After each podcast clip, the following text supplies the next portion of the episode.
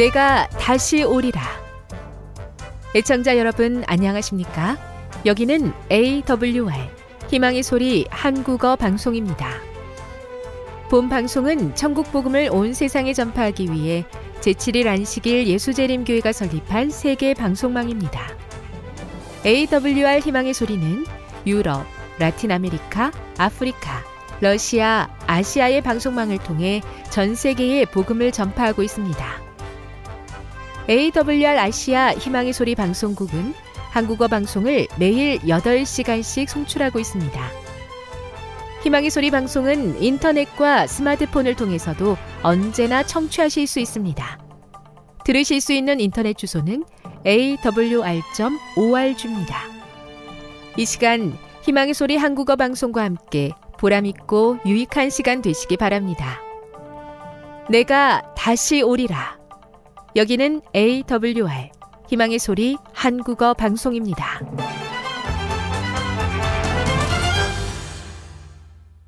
주파수 안내입니다. 괌에서 송출하는 우리 방송은 한국 표준시로 새벽 1시 30분부터 2시 30분까지 11,755kHz로 새벽 2시 30분부터 3시 30분까지 3시 30분부터 4시 30분까지 15,530kHz로 새벽 5시부터 6시까지 9,890kHz로 4회에 걸쳐 송출하고 있습니다. 스리랑카에서 송출하는 우리 방송은 한국 표준시로 밤 9시부터 10시까지 15,530kHz로 우즈베키스탄에서는 새벽 3시부터 4시까지 새벽 4시부터 5시까지 9,760kHz로 타지키스탄에서는 밤 9시부터 10시까지 15,255kHz로 송출하고 있습니다. 애청자 여러분의 많은 청취 바랍니다.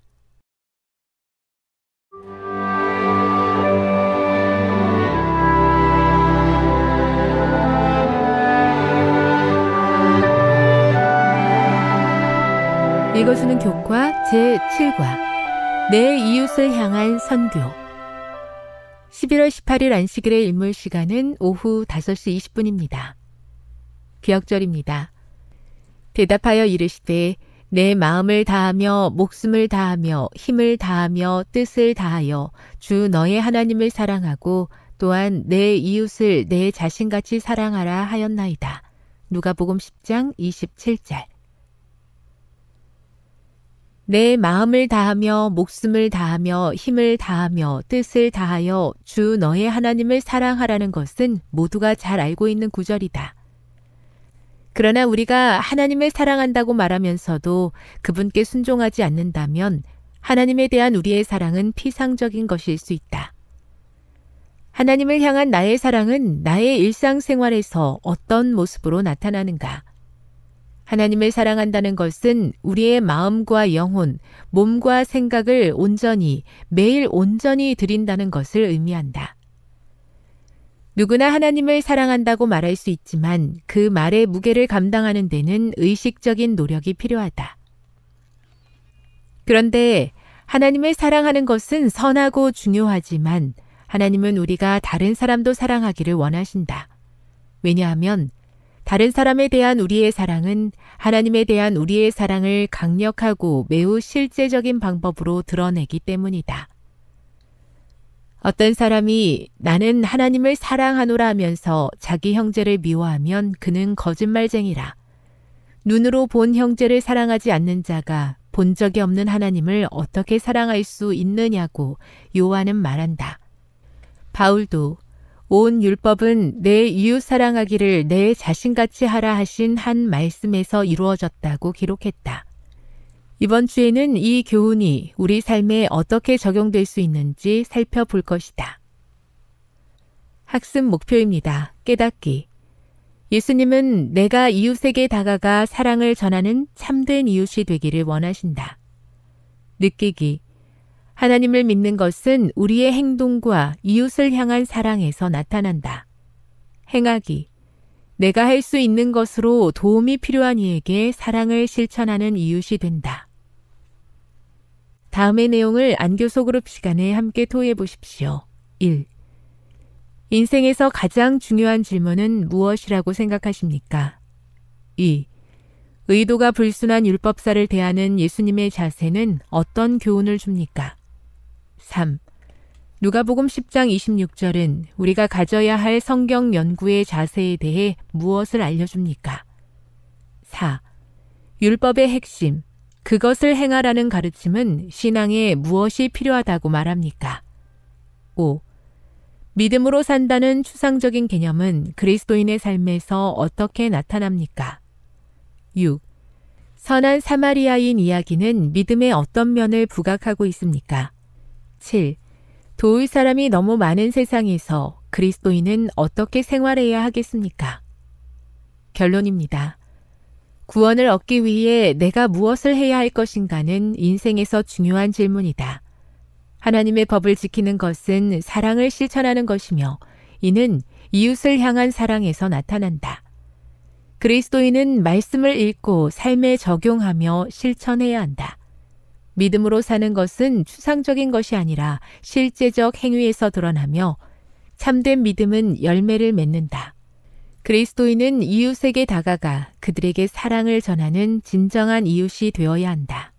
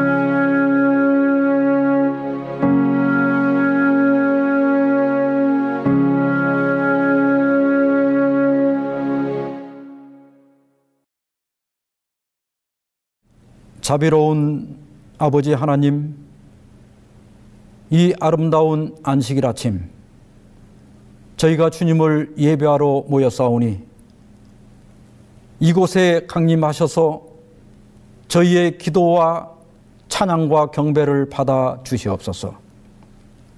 오늘도 저희가 주의 말씀을 기다리오니 주여 우리에게 말씀해 주셔서 이 말씀이 어둡고 어지러운 세상에서 우리 발에 등불이 되게 해 주시옵소서. 이제 저희가 예배를 시작하오니 모든 순서를 통하여 오직 아버지 홀로 영광받아 주시옵시기를 예수 그리스도의 이름으로 기원하옵나이다. 아멘.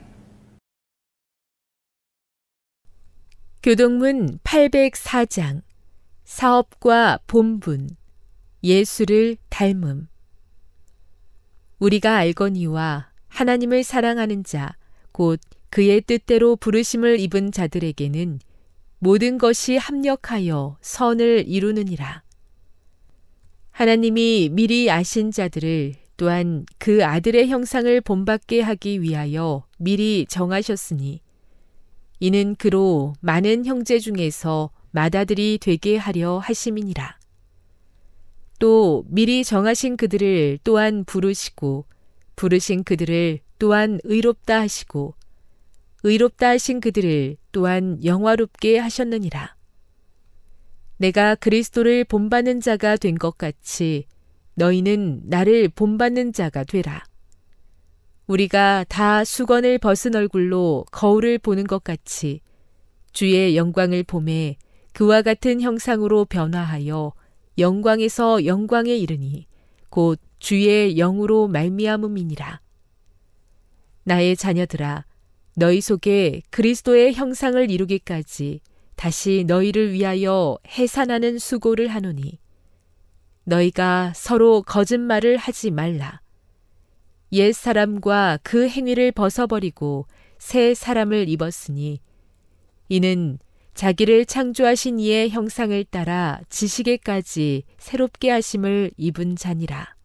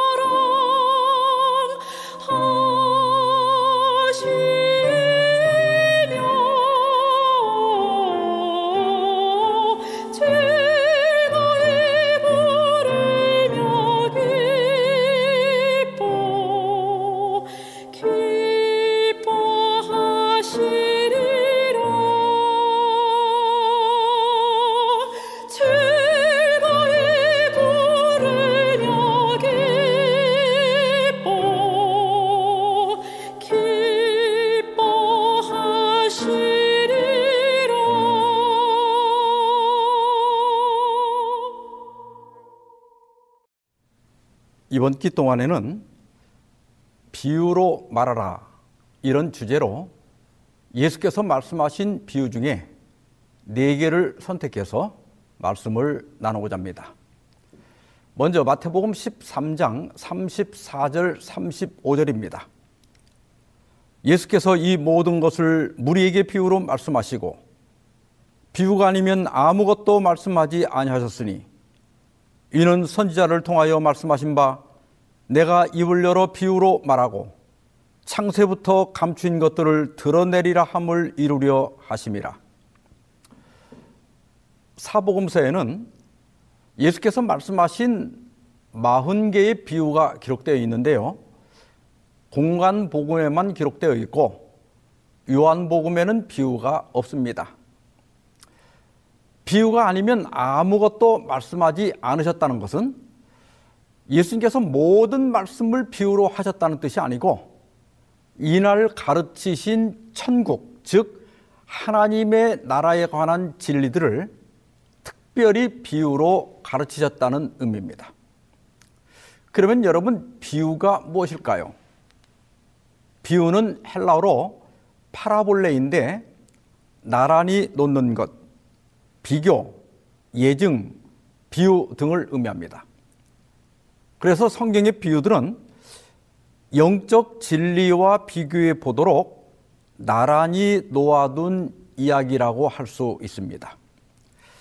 성경 주석에서는 비유는 영원히 하늘의 진리를 들여다볼 수 있는 창문이었다고 하였습니다. 예수님은 하나님의 나라를 이 세상이 아니라 우리의 마음에 건설하기 위해 오셨습니다. 하나님의 나라는 무엇이며 그것이 어떻게 우리 마음에 건설되는가?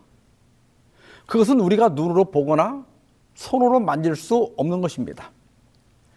그래서 예수님은 우리가 그 영적 진리들을 이해할 수 있도록 비유를 말씀하신 것입니다. 그런데요, 우리는 예수님의 비유를 해석할 때 반드시 지켜야 할 원칙이 있습니다. 첫째는 비유는 진리를 비추는 거울이지 진리 자체가 아니라고 하는 것입니다. 고사성어 중에 견지망월이라고 하는 법어가 있습니다. 달을 보라고 가르쳤더니 달은 안 보고 손가락만 바라본다는 뜻입니다. 비유를 해석할 때는 비유 자체보다는 그 비유가 가르치고자 하는 영적 진리에 집중해야 합니다. 둘째는 비유가 주어진 상황, 곧 장소, 환경, 대상, 토론 중이던 문제 등을 고려해서 해석해야 한다고 하는 것입니다. 이런 상황을 고려하지 않으면 예수께서 말씀하신 의도와 전혀 다른 의미로 비유를 해석하는 잘못을 범하게 됩니다. 셋째로는 비유는 진리를 예정하신 것이기 때문에 비유에 나오는 사건 하나하나를 기초로 해서 어떤 교리나 교훈을 도출해서는 안 된다는 것입니다. 예를 들어서 우리가 잘 아는 누가복음 16장에 부자와 나사로 비유가 있습니다. 예수께서 이 비유를 말씀하신 목적은 현세에서 우리가 가진 특권과 기회들을 어떻게 사용하느냐에 따라 우리의 운명이 결정된다는 것입니다. 그런데 이 비유를 가지고 천국과 지옥 교리를 설명하는 것은 비유를 잘못 해석하는 것입니다. 그래서 네 번째로는 비유를 해석할 때는 그 비유를 통해 가르치고자 의도했던 진리와 관련해서 해석해야 한다고 하는 것입니다. 공간복음에는 예수님께서 가르치신 40개의 비유가 기록되어 있습니다. 먼저는 하나님의 사랑, 자비, 공의에 대한 비유가 다섯 개고요. 구속의 경륜이 세 개, 진리를 받음이 열 개, 성품의 변화가 세 개입니다. 그리고 기도에 대한 비유가 두 개, 겸손과 자만의 대조가 두 개, 현재의 기회를 잘 활용함이 네 개, 그리스도인과 그의 동료가 네 개, 주의 재림을 기다림이 여섯 개, 최후의 심판과 영원한 보상에 관한 비유가 한개 이렇게 되어 있습니다. 자, 비유로 말하라. 오늘은 첫 번째 시간으로 네 가지 마음밭 이런 제목으로 말씀을 드리고자 합니다. 먼저 마태복음 13장 3절로 8절에 있는 말씀입니다. 예수께서 비유로 여러 가지를 그들에게 말씀하여 이르시되 씨를 뿌리는 자가 뿌리러 나가서 뿌릴새 덜어는 길가에 떨어짐에 새들이 와서 먹어버렸고 덜어는 흙이 얕은 돌밭에 떨어짐에 흙이 깊지 아니하므로 곧 싹이 나오나 해가 돋은 후에 타서 뿌리가 없으므로 말랐고 덜어는 가시떨 위에 떨어짐에 가시가 자라서 기온을 막았고 덜어는 좋은 땅에 떨어짐에 어떤 것은 100배 어떤 것은 60배 어떤 것은 30배의 결실을 하였느니라 어느 대학 교수가 말썽꾸러기 학생들을 보면서 불평을 했습니다. 중고등학교가 문제야. 중고등학교 때 잘 가르쳤어야지. 그때 교육이 잘못돼서 그래. 이 말을 듣고 중고등학교 선생님이 말씀하셨습니다. 초등학교가 문제입니다. 기초가 잘못됐기 때문에 애들이 저 모양입니다. 그러자 초등학교 선생님이 말씀하셨습니다. 유치원이 문제입니다. 유치원에서 습관을 잘못 들여서 그래요. 그러자 유치원 선생님이 말씀하셨습니다. 가정교육이 문제입니다. 가정교육이 잘못돼서 애들이 저럽니다. 그러자 엄마가 말했습니다. 애당초 종자가 문제입니다. 종자가 나빠서 그래요. 이 말을 듣고 아빠가 펄쩍 뛰면서 말합니다. 무슨 소리야? 종자에 좋지. 밭이 못돼 먹어서 그런 거야. 여러분, 누구 말이 맞을까요? 종자가 좋아야 합니까? 밭이 좋아야 합니까? 오늘 본문은 종자와 밭에 관한 이야기입니다. 예수께서 갈릴리 호수가에 나타나시자 수많은 사람들이 몰려들었습니다. 그들은 로마 제국의 식민지로서 착취당하고 멸시를 받으면서 의식주조차 해결하기 힘든 가난 속에서 자신들을 구해줄 정치적 메시아를 갈망하고 있었습니다. 사람들이 너무 많이 몰려오니까 예수님은 배를 하나 빌려서 거기 앉으셨습니다. 그리고 자신이 선포한 하나님의 나라가 어떻게 어디에 건설되는지를 설명하고자 하셨습니다. 그 해변가에는 게네사렛 들판이 펼쳐져 있었고요.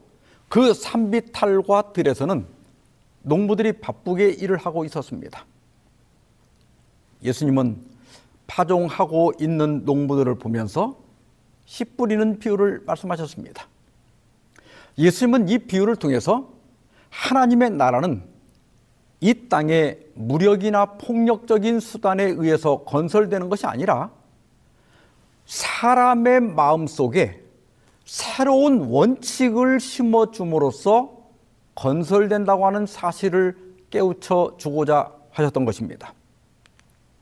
오늘 본문에서 씨 뿌리는 자는 인자, 곧 예수님 자신이라고 말씀하셨고요. 씨는 말씀을 의미한다고 해석하셨습니다.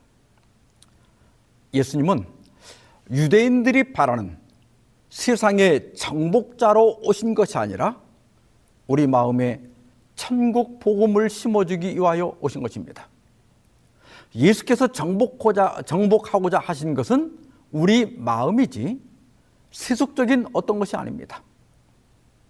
예수께서 주시는 복의 본질은 우리 마음에 하나님의 나라가 건설되는 것이지 뭐 돈을 많이 벌어서 부자가 되고 출세하고 오래 사는 것이 아닙니다.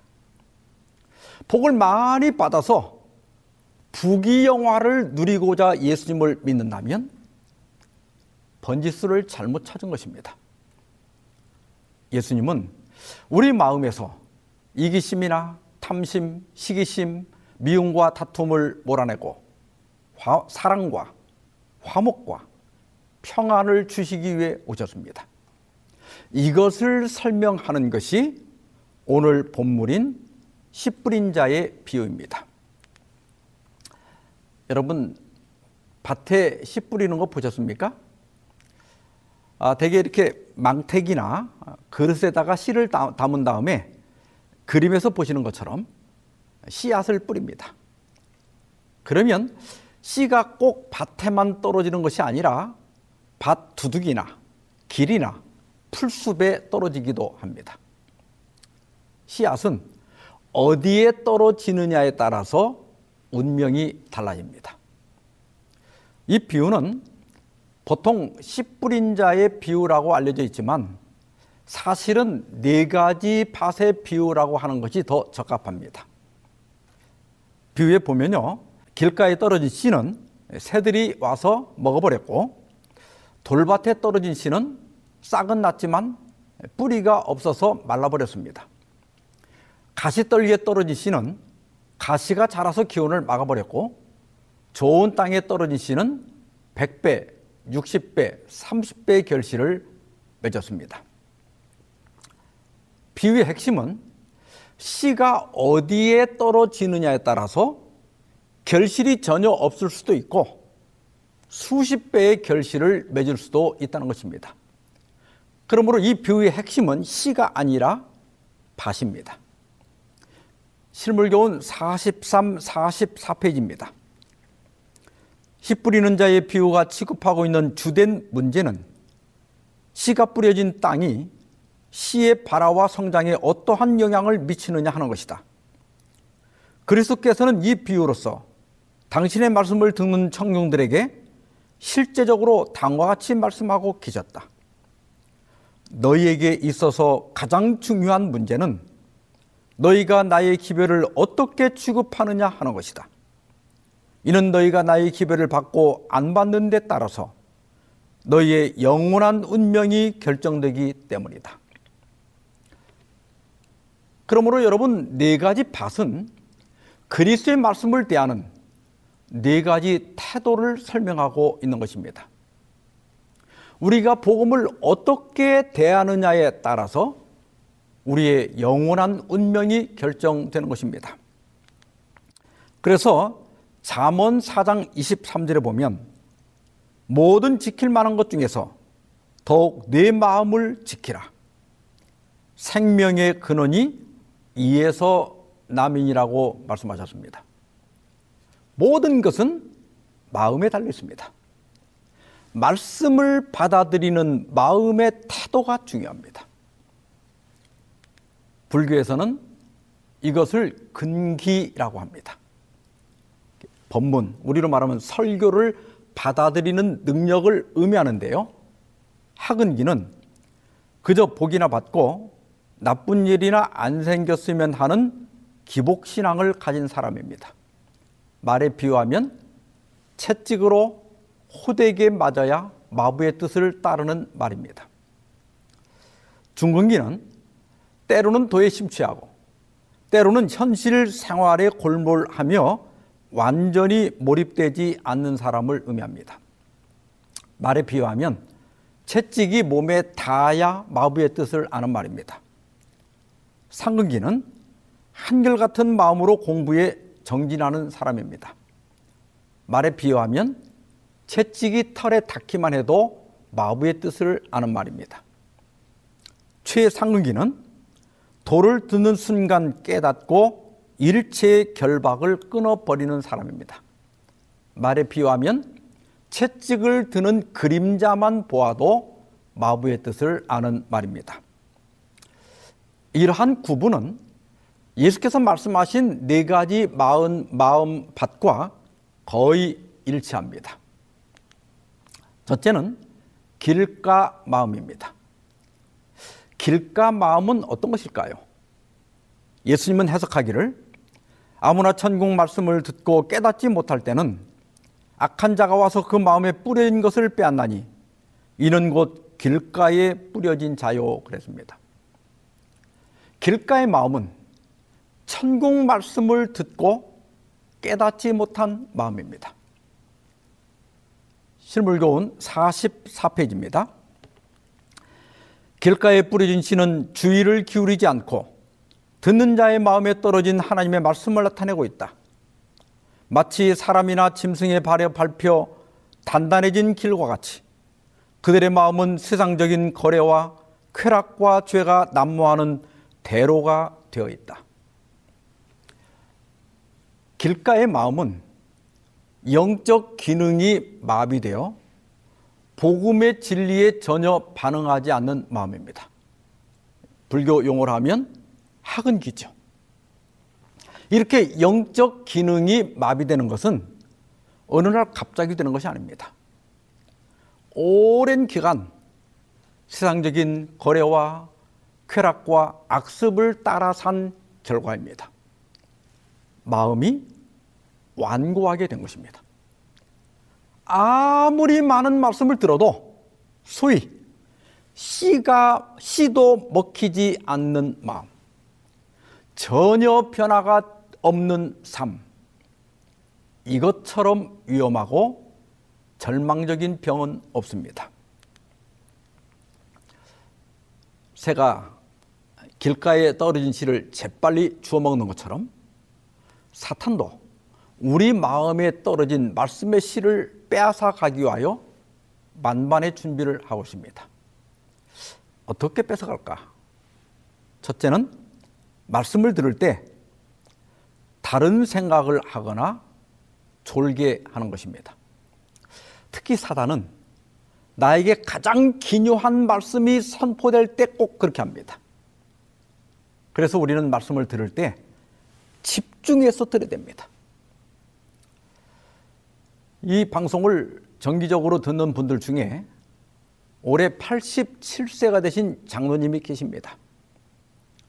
20년 전에 파킨슨 병이 발병하여 현재는 집에서 방송으로 예배를 드리고 계십니다.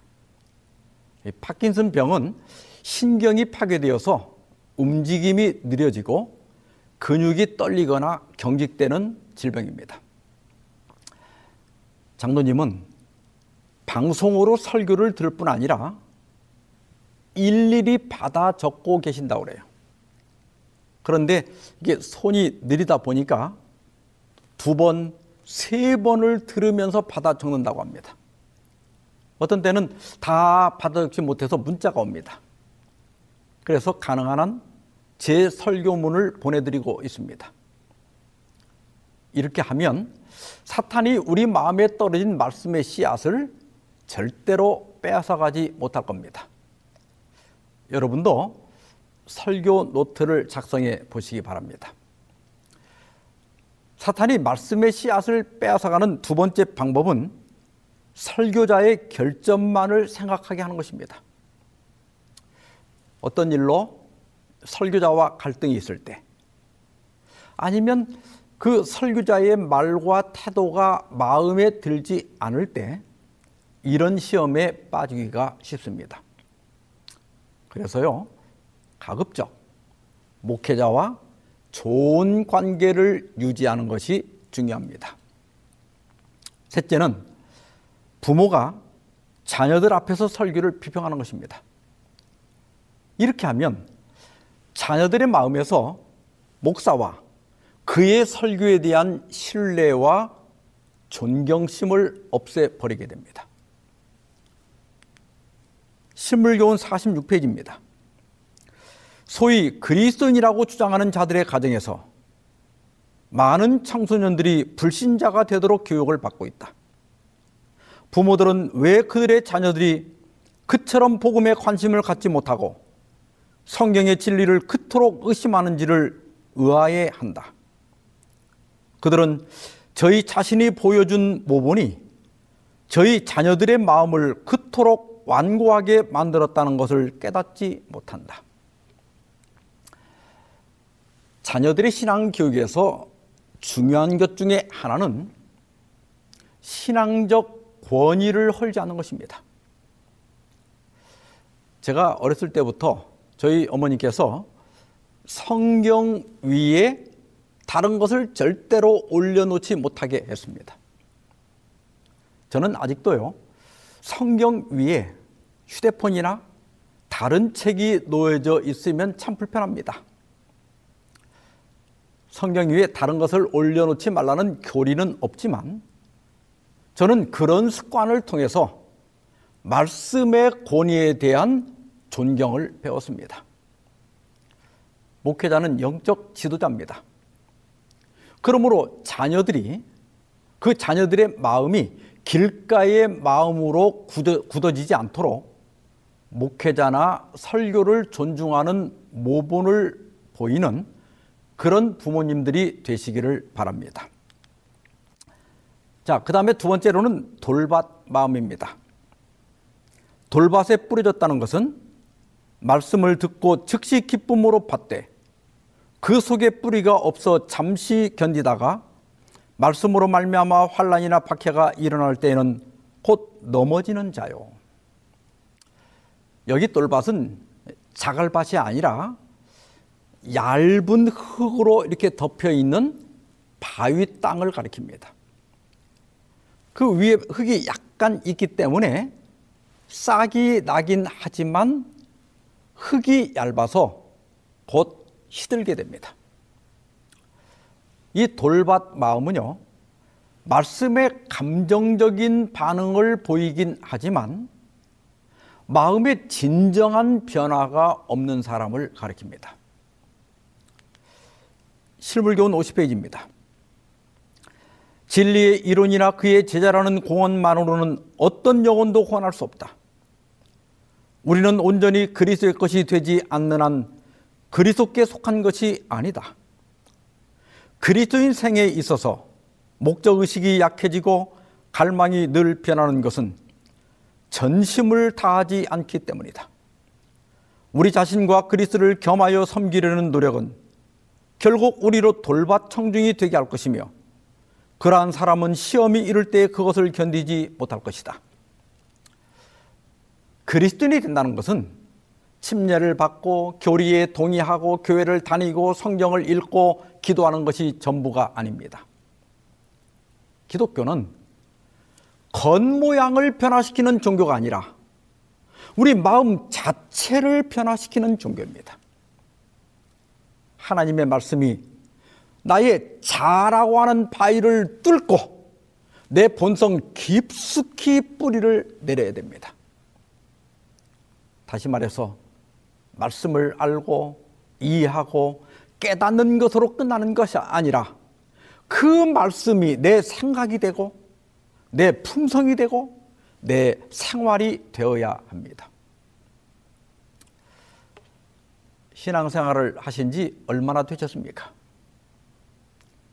10년을 했다면 10년을 한 만큼 변화되셨습니까? 20년, 30년, 40년을 했다면 그 세월만큼 달라지셨습니까? 어떤 분은 처음 믿을 때나 30년 믿을 때나 영원토록 동의를 하신 분이 있습니다. 그냥 성질 내는 것도 그대로고 남들과 불화하는 것도 그대로고 세상 쾌락 좋아하는 것도 그대로입니다. 마음이 돌밭이라서 그렇습니다. 기왕 구원받기 위해서 신앙을 시작했다면 전심을 다해야 합니다. 나쁜 성격을 고치고 잘못된 습관도 고치고 그리스도를 닮게 하여 날마다 자신을 십자가에 못 박는 그런 삶을 경주하시기 바랍니다. 세 번째 마음은 가시떨기 마음입니다. 가시떨기에 뿌려졌다는 것은 말씀을 드러나 세상의 염려와 재물의 유혹과 그 다음에 마가복음 4장 19절에는 하나가 더 들어가 있어요. 기타 욕심에 말씀이 막혀 결실하지 못하는 자요. 가시떨기에 떨어진 씨앗도 씨앗, 이 씨앗은 싹도 나고 어느 정도 자라기도 합니다. 그러나 가시떨기에 막혀서 결국은 결실하지 못하고 맙니다. 가시떨기 마음은 말씀을 받고 어느 정도는 변화를 경험합니다. 상근기예요. 그러나 근본적인 변화를 경험하지 못한 사람입니다. 예수님은 변화를 가로막는 세 가지 가시떨기를 말씀하셨습니다. 첫째는 세상의 염려입니다. 실물교훈 51페이지입니다. 그리스도를 따르는 많은 사람들이 들의 꽃에서 배우라고 그분께서 당부하신 공과를 잊어버린다. 그들은 그리스도의 끊임없는 보호를 신뢰하지 않는다. 그들의 짐을 그리스도께 맡기지 아니하므로 그분은 저희의 짐을 지실 수 없다. 옛날에는 의식주에 대한 걱정이 대부분이었습니다. 이제 우리나라는 대부분 의식주 걱정은 덜하거나 아예 안 하고 살 만큼 되었습니다. 그러면 이제는 아무 염려 없이 잘 살고 있는가? 꼭 그런 건 아닌 것 같습니다. 뭐 건강 걱정, 뭐 자식 걱정, 직장 걱정, 돈 걱정, 정치 걱정, 뭐 심지어 주름 걱정, 뭐 뱃살 걱정, 흰머리 걱정까지 합니다. 그리고 이러한 염려 때문에 생기는 병도 많아요. 신경성 뭐 유장병도 있고 또 불면증도 있고 불안증을 앓고 있습니다. 예수님은 산상보원에서 염려는 이방인들이 하는 것이라고 지적하셨습니다. 그리스도인이 되었다면 최소한 세상의 염려는 벌써 끝냈어야 합니다. 빌립보 4장 6절에 아무것도 염려하지 말고 다만 모든 일에 기도와 간구로 너희 구할 것을 감사함으로 하나님께 아뢰라 하였습니다. 1997년 그 외환 위기 때 대한민국 아버지들에게 희망과 위로를 준 아빠 힘내세요 라고 하는 동요가 있습니다. 아빠 힘내세요. 그 다음이 뭐죠? 우리가 있잖아요. 여러분, 우리가 어떻게 아무것도 염려하지 않을 수 있습니까? 우리에게는 기도가 있잖아요. 불교가 내려놓는 종교라면 기독교는 맡기는 종교입니다. 우리 염려를 주님께 넘겨드리는 것입니다. 이것이 우리 그리스도인의 특권입니다. 현실적인 문제를 외면하라는 것이 아니라 적어도 염려는 하지 말라는 것입니다. 복음 성가 중에 기도할 수 있는데라는 찬송이 있습니다. 이 노래는 음악 선교사인 고광삼 선교사님이 작사 작곡을 했는데요. 어느 날 그 광화문 근처에서 집회를 준비하고 있는데 그날 따라 긴장하고 걱정하는 자신을 바라보게 되었습니다. 그때 문득 기도할 수 있는데 왜 걱정하고 있지? 하는 생각이 들더랍니다. 그래서 집으로 돌아오자 만든 찬송이 바로 기도할 수 있는 데라는 찬송입니다. 다 아시죠? 기도할 수 있는데 왜 걱정하십니까? 기도하면서 왜 염려하십니까? 맞습니다. 기도할 수 있는데 왜 걱정하십니까? 그리고 기도하면서 왜 염려하십니까? 우리가 기도할 수 있다는 것, 우리의 염려를 맡길 수 있다는 것은 우리의 특권입니다. 여러분에게 염려가 있습니까? 기도하시기 바랍니다. 어, 우리로 결실하지 못하게 하는 두 번째 가시떨기는 재물의 유혹입니다. 실물교훈 52페이지입니다. 저희 재물을 하나님의 영광과 인류의 향상을 위하여 주어진 달란트로 여기는 대신에 그것을 자신들을 섬기는 방편으로 삼고 있다. 그렇게 사용된 재물은 사람 속에 하나님의 특성을 개발시키는 대신 대신에 사탄의 특성을 조장한다. 그래야 하나 말씀의 씨는 가시떨기에 덮여 기운이 막히게 된다. 돈은 좋은 겁니다. 돈이 있어야 선행도 할 수 있어요. 그리고 돈이 삶의 질을 높이는 것도 사실입니다. 그런데 사람은 돈을 좀 벌면 우쭐해지는 특성이 있습니다. 이것이 사람을 망치는 거예요. 교만해지고 뭐든지 제멋대로 하려고 하는 경향이 생깁니다. 이것이 영적 성장을 막아버립니다. 여러분, 재물은 내 것이 아니라 하나님께서 내게 관리를 맡기신 것입니다. 우리는 그 재물을 맡은 청지기에 불과하다는 사실을 잊지 말아야 합니다.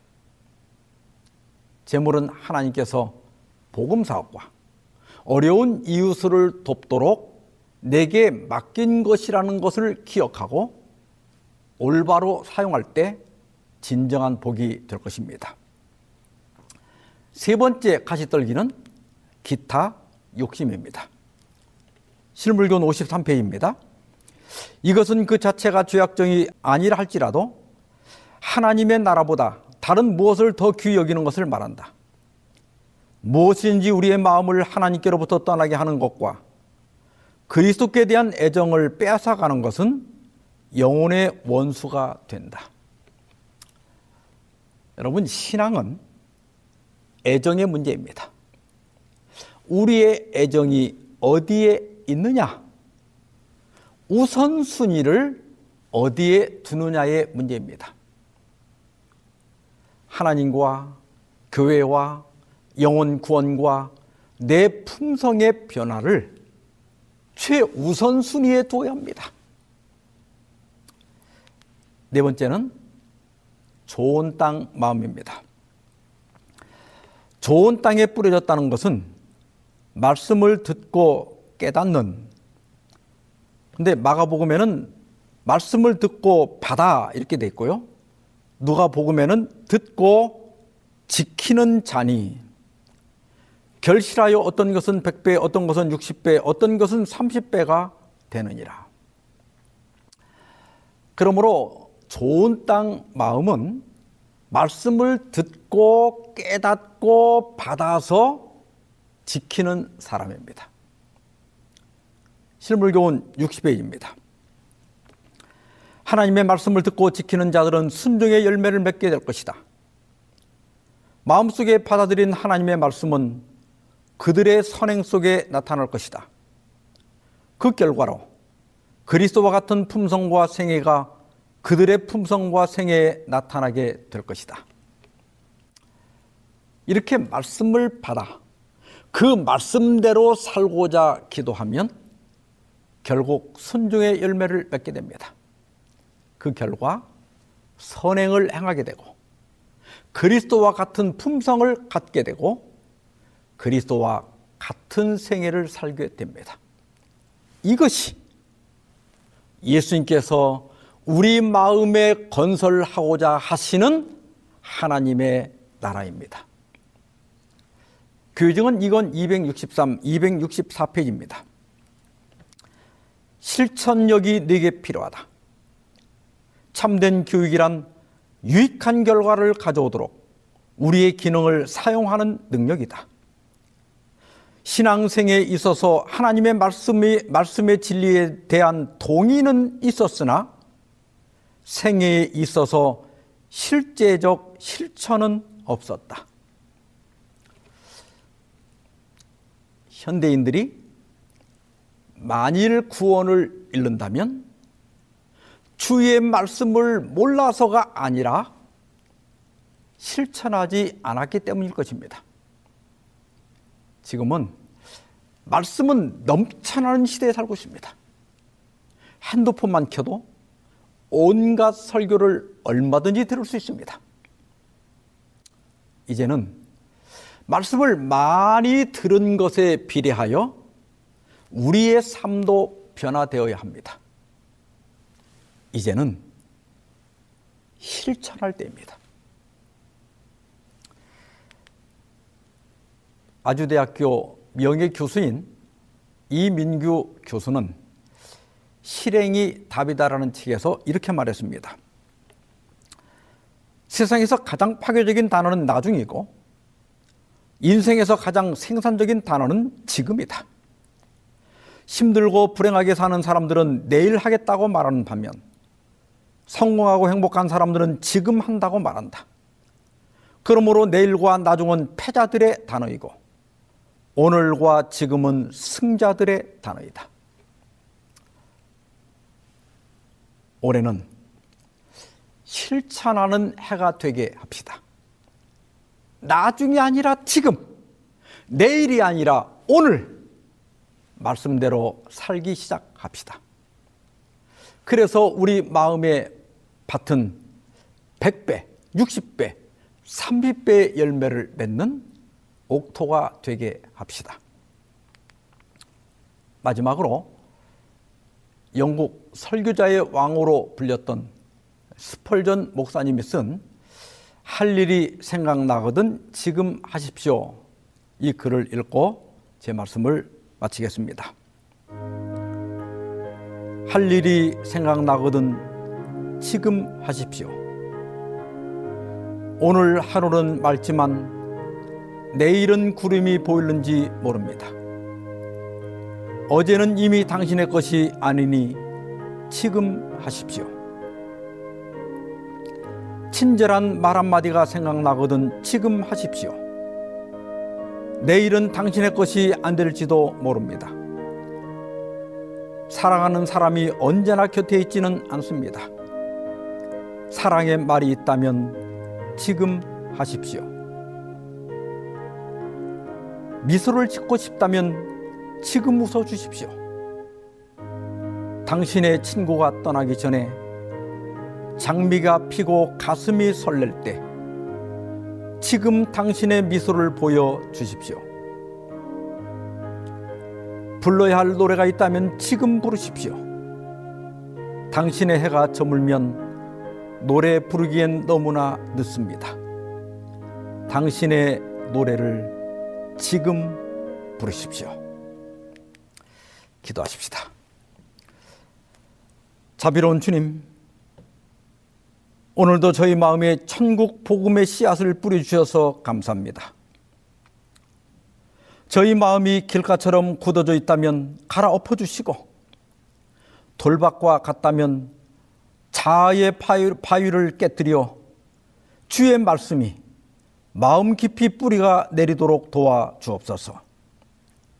생활의 염려와 재물의 유혹과 욕심의 가시떨기가 우리 마음을 덮고 있다면 가장 값진 진주를 구하기 위하여 모든 소유를 판 상인처럼 되게 하여 주시옵소서.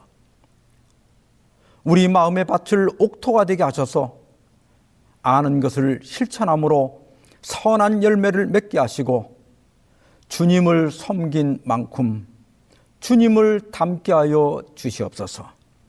이 모든 말씀을 우리 주 예수 그리스도의 이름으로 기도하옵나이다. 아멘.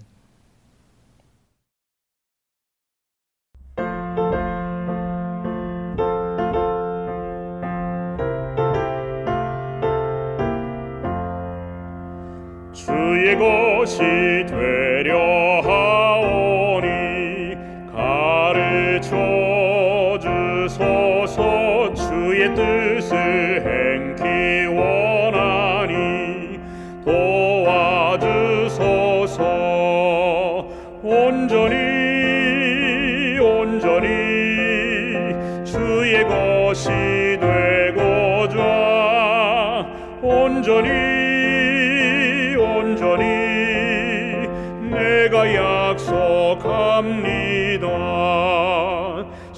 상쾌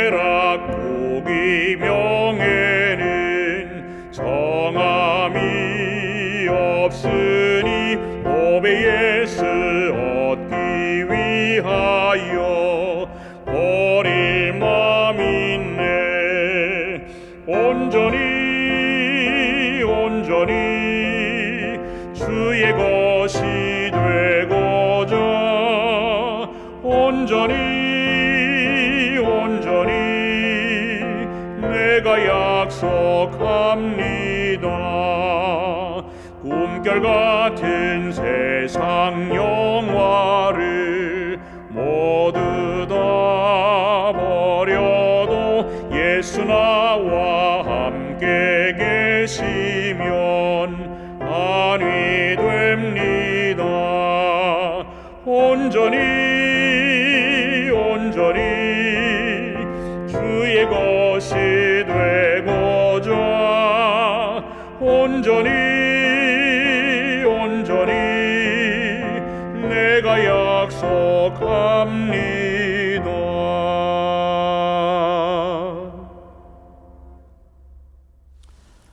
이제는 하나님 아버지의 크크신 사랑과 예수 그리스도의 은혜와 성령의 교통하심이 너희 무리와 함께 있을지어다. 아멘.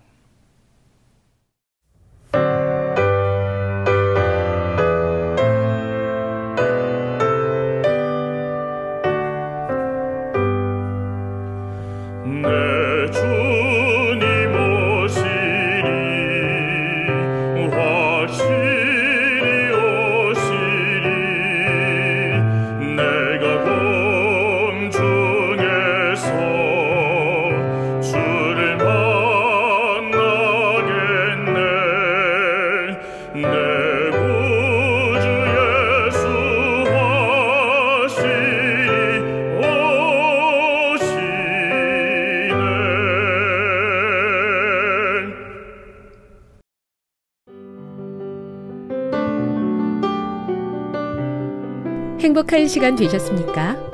지금까지 여러분께서는 AWR 희망의 소리 한국어 방송을 청취하셨습니다. 방송을 청취하시고 문의를 원하시는 분은 우편번호 02461 대한민국 서울시 동대문구 이문로 1길 11 희망의 소리 방송부 앞으로 편지나 엽서를 보내주시거나 지역번호 02-3299-5296에서 8번으로 전화 주시기 바랍니다. 지금까지 함께 해주신 애청자 여러분들께 감사드립니다. 애청자 여러분, 다음 이 시간까지 하나님 안에서 늘 평안하십시오. 감사합니다. 내가 다시 오리라. 여기는 AWR 희망의 소리 한국어 방송입니다.